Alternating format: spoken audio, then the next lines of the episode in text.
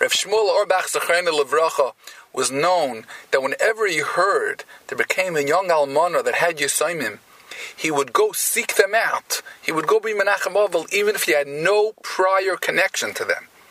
And he would go and he would make a kesher. He would make a bond with the Yisaimim. It wasn't just a one-time Shiva call. He would go make a bond with the Yisaimim to give them chizuk. So I want to share with you one fascinating, specific story that an almana said over. She said Reb Shmuel Auerbach had a connection with her and with the Yisaimim. And she said every the almana says every single time that there came something in their life that they had, they needed a decision what to do, what cheder the boy should go to, what in, in Eretz Yisrael, they call them Mesifta Yeshiva Ketana. What Yeshiva Ketana they should go to. What Yeshiva Gedoyla, Beis Medrash they should go to. They used to go ask of Shmuel Auerbach. They always went. His door was always open to them. Where the girls should go to school, his door was always open to them. They always came to ask him all their eitzes. But she says something incredible. When it came before Yom Tif, Rav Shmuel Auerbach would send them a message, especially in Eretz Yisrael. It's a very big thing. People go visit Gedolim on Cholamoid. So he would send them a message they should not come to Cholamoid. He wants to come visit their house, Cholamoid. He would make a specific time when they should be home. He wants to come into them, into their sukkah on Sukkot. And on Cholamoid Pesach, he wants to come into them. And he recounted to one of his Talmidim, Rav Shmuel Auerbach, he told them the reason. He said, I want to give these Yisaimim the feeling of the covet that Rav Shmuel Auerbach comes to them in their sukkah, and especially they could tell their friends. Rav Shmuel Auerbach came to us. Everyone will say, "Wow, look at these kids! Give them the respect that they don't have from a father. To give them that covet that Rav Shmuel Auerbach seeks them out and comes to them."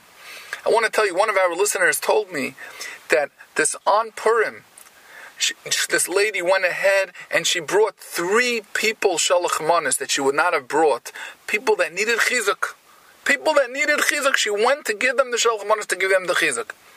I want to just end with this point now. We're holding if the Purim, but it's still very relevant.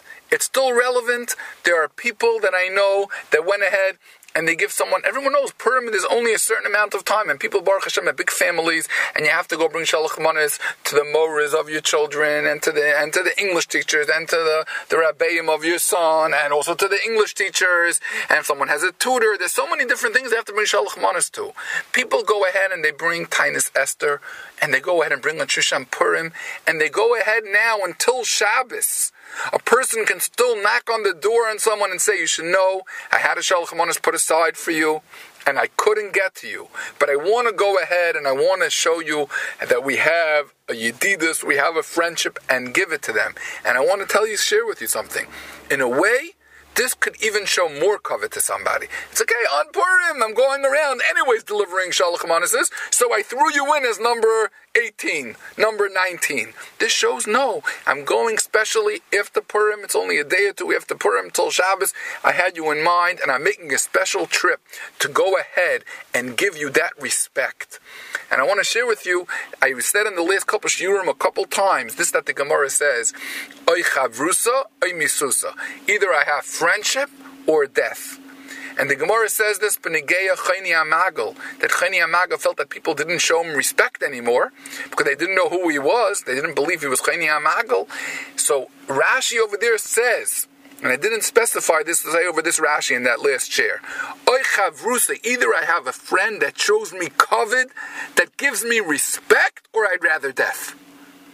Show me respect. So this is now a time that we have another couple days, especially to go show, somebody to give them like Shmuel Auerbach did. I'm showing you a coveted respect. I'm coming to you. I'm coming to your sukkah. I'm going to go show you respect. We could still hop around someone, anyone that we could think of that could use that little bit of oichavrusa. I need a friend to show me respect. And in that schos, Hashem will do mida keneged mida, and always make sure that we have chaverim that show us respect.